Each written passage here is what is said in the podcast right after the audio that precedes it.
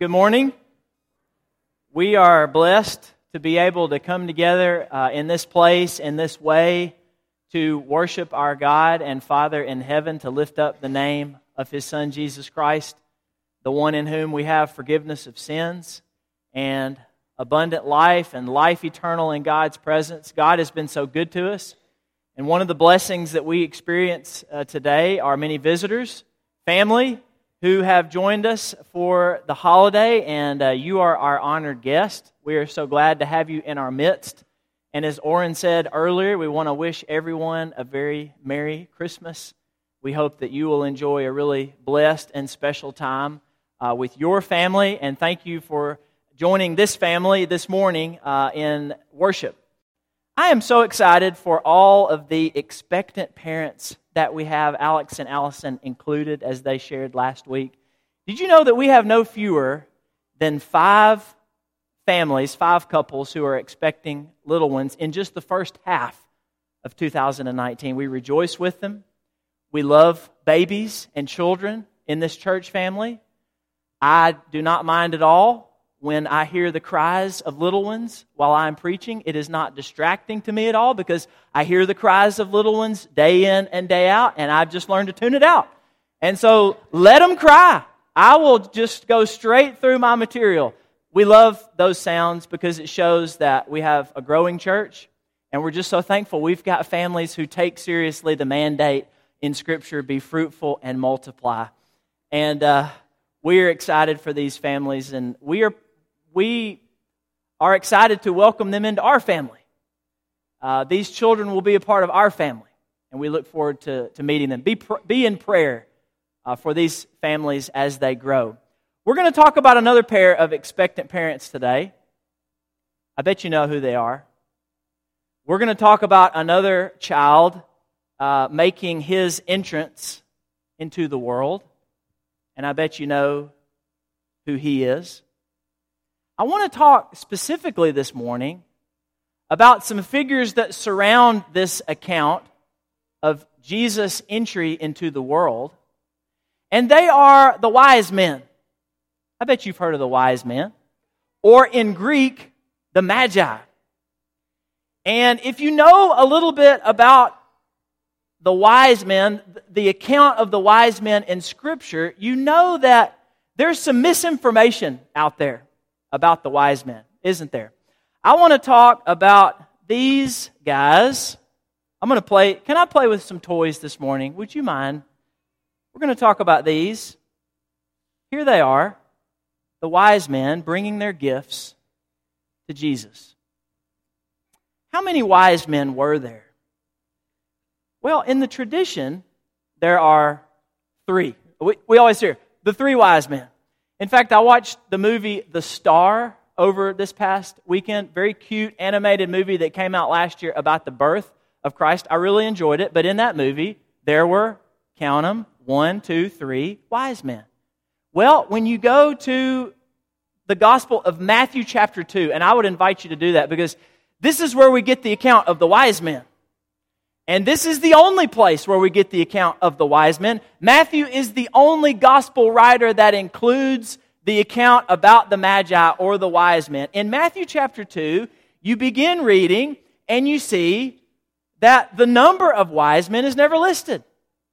You see that there were three gifts, and that, has what, that is what has perpetuated the tradition that there were three wise men.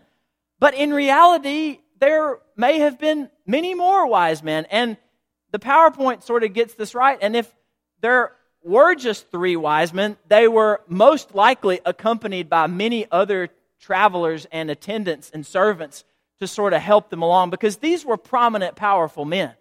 So it probably wasn't the case that there were just three lonely men traveling across the desert on camelback. It was probably a large party. And so let's add, just in case there were more than three, let's add some more wise men here. And who's to say that some of the wise men weren't extremely tall and others extremely short? So there's some more wise men. Where did they see Jesus?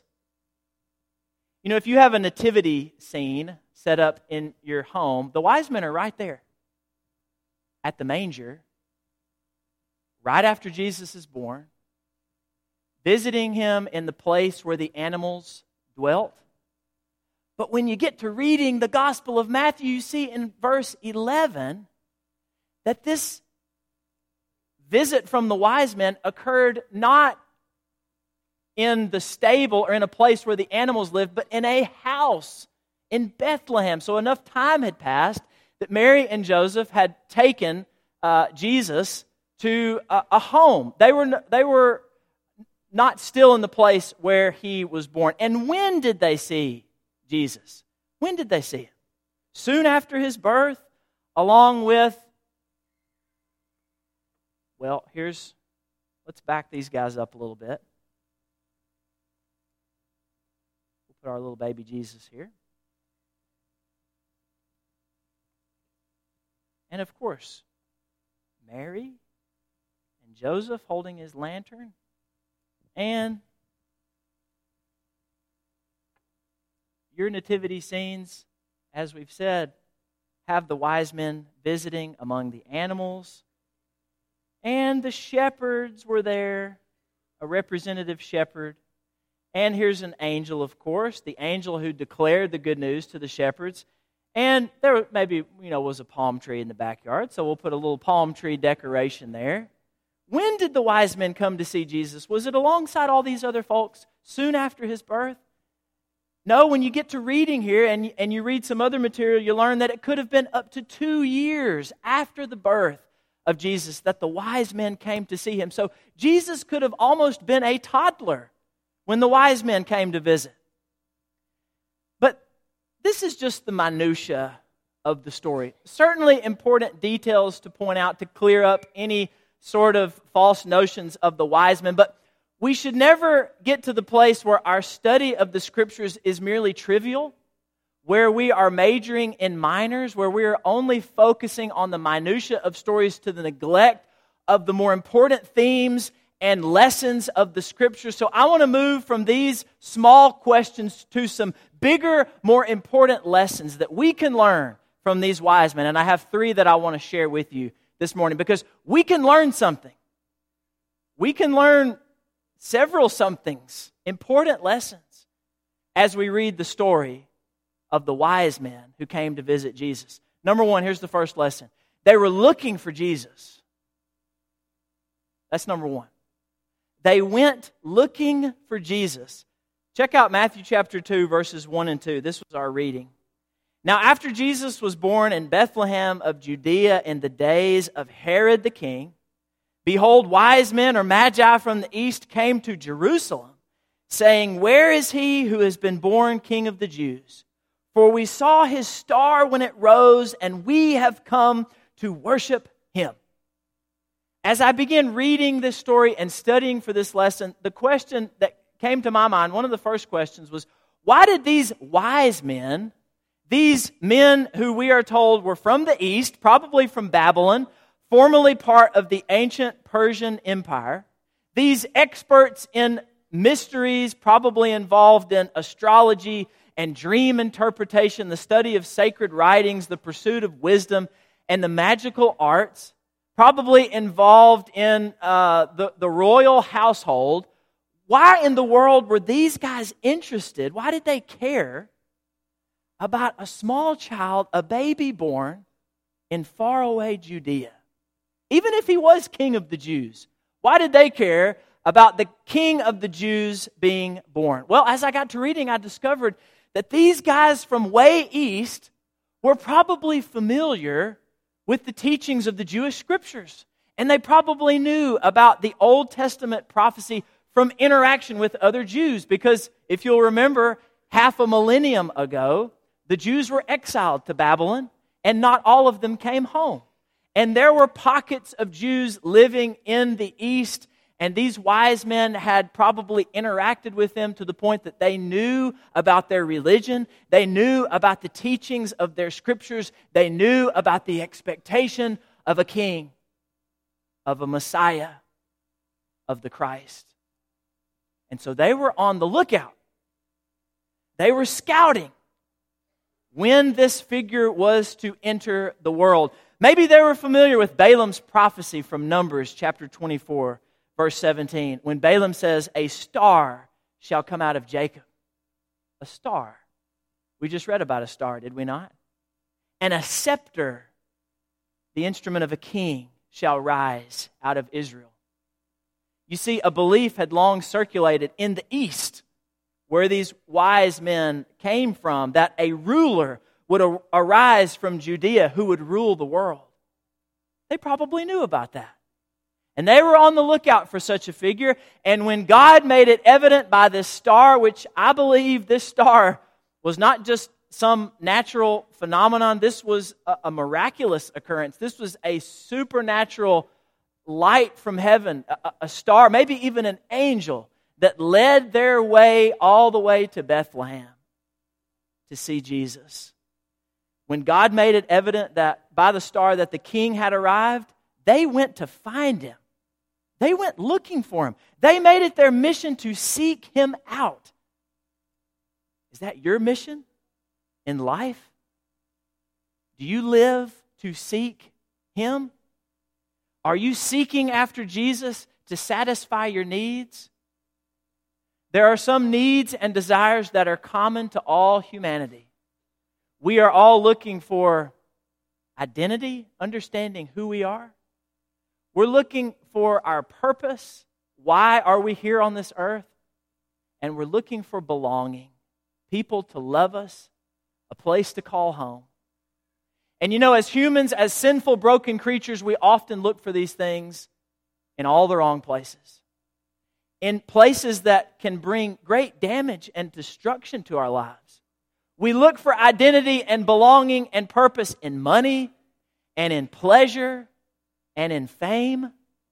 And we get caught up in various addictions that promise us the moon and promise to fulfill all our desires and needs but leave us empty handed, leave us desperate and destroyed.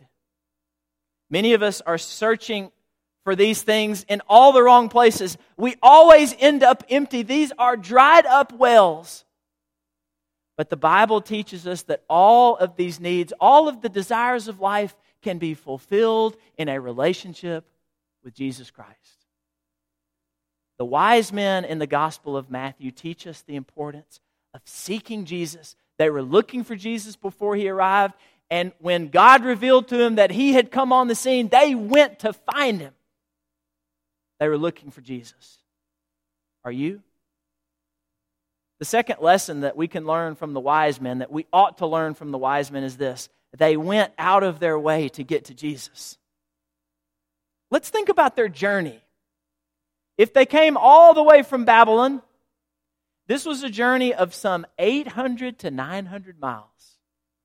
And there were no trains, and there were no planes and automobiles. You had to go on foot or on the back of an animal, and so it took a lot longer.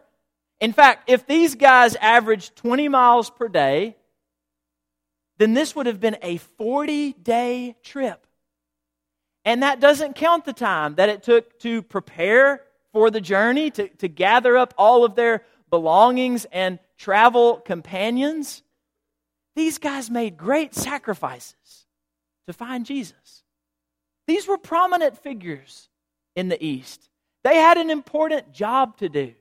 And yet they left it all behind for a long journey to seek out a young boy who God had revealed to them had been born king of the Jews. They left behind their jobs and their families and their livelihood to go on this long pilgrimage to see Jesus. Great sacrifices in order to seek him out. Are we willing to make great sacrifices for Jesus? I'm concerned with a take him or leave him sort of attitude that we have about Jesus. I think the majority of people in our culture don't have a problem with Jesus. I think on the whole, people have a, in America, people have a pretty positive view of Jesus. Now, maybe they're not thinking about all the things that he said and all the things that he taught. Maybe they are creating a, a, an image of Jesus in their own image, what they want Jesus to, to be like. But on the whole, I think we have a generally positive view of Jesus. But at the same time, you've got all kinds of people who, you know, it's, it's take him or leave him. Yes, he might make a, a nice supplement to my life, to, sort of an add on, and I would love to take some of his teachings and apply them to my life in order to improve my life. But he's not the center of my life, he's not supreme in my life. He's just sort of an add on, a supplement. Are you willing to make sacrifices to seek after Jesus? We make sacrifices to pursue other goals, do we not? The new year is right around the corner. Maybe you've got some resolutions planned. You want to work on your diet. To do that, there are certain foods that you will not want to eat and other foods that you will want to eat. And we make sacrifices in order to go on a diet or for a fitness regimen. You get up a little earlier in order to get that workout or that run in. We make sacrifices for goals such as these. You got a trip planned, you are already scrimping and saving every last little penny and nickel and dime you're putting away to get ready for the trip. We make great sacrifices for all of these other ventures in life. Why are we not making greater sacrifices in order to seek and serve Jesus? These guys went way out of their way to get to Jesus, traveled many hundreds of miles. What are you willing to do to get to Jesus? What kind of sacrifices are you willing to make in order to serve Jesus? And here's the third and final lesson they gave their best to Jesus when they came to him. They gave their very best to Jesus. Look with me in Matthew chapter 2, verse 9. Matthew says, after listening to the king, they have dealt with King Herod, who feels extremely threatened by the prospect of a new king of the Jews entering the world. He feels like these guys might be in cahoots with the new king in order to oust him. He's nervous. He's anxious. He wants the wise men to be his spies. They will not be because God is guiding them. So after they have dealt with the king, Verse 9, they went on their way, and behold, the star, there's that star again, appearing at just the right time in order to lead them to just the right place. The star that they had seen when it rose went before them until it came to rest over the place where the child was. When they saw the star, they rejoiced exceedingly with great joy. Now, that's a lot of joy. Rejoiced exceedingly with great joy. That's the Bible's way of saying they were elated, they were extraordinarily happy that they had found the king that they had heard about, that they had been waiting on. And going into the house, they saw the child, not a tiny little baby who had just been born, but maybe even close to a two year old boy with Mary, his mother. And I want you to imagine the scene in the humble abode of Mary and Joseph.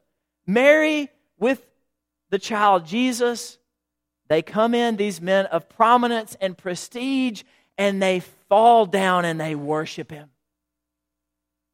What are Mary and Joseph thinking in this moment? When these men from the east, these wise men, these magi, they come, powerful men, falling on their faces before a young boy. It was certainly further proof to them that this was no ordinary boy, that their boy was a special one that he truly was the Christ, the Messiah, the Son of God, the King of the Jews, yes, but the King of kings and the Lord of lords. They worshiped him, and then, opening their treasures, they offered him gifts gold and frankincense and myrrh. These were fine gifts in the ancient world, the kind the kind that you would give to a king in order to pay homage to him. Their very best. Does Jesus get your best? Does Jesus get your very best, or is he just left with your leftovers? You know, we are tempted to worship Jesus, to worship God, only when it's convenient for us only when it fits into our schedule. And I am disturbed that in our world today, worship often draws the short straw. Of all the things that we cut out of our lives, worship seems to be at the top of that list. If something goes wrong, or if we're extra tired, or if we're maybe not feeling good, we'll do this, this, and this, all these other things, but we won't go to church. We won't gather with the saints to experience fellowship. We don't give our best to Jesus. We ought to remember, as they did, that Jesus is our King. We must not just treat him as our Savior who can wash away our sins, but our King who deserves our total devotion and allegiance. Our King who deserves our very best. He deserves only your best, your first fruits, not your leftovers, not a little extra time that you carve out in your week. He deserves your best. Give him your best, as the wise men did. You know, as we look at this story, and I'm looking now at the whole story of Jesus' entry into the world, often we focus on the wise men or the shepherds or the angels or even Mary and Joseph. But the story is not about any of those figures.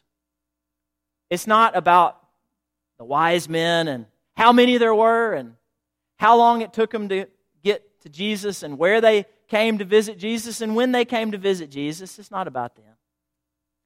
And the story is also not about a shepherd and his fellow shepherds to whom an angel and the entire heavenly host appeared announcing the arrival of the Prince of Peace. It's certainly not about a palm tree that may or may not have been in the backyard. And it's not about the animals. It's not even about Mary and Joseph.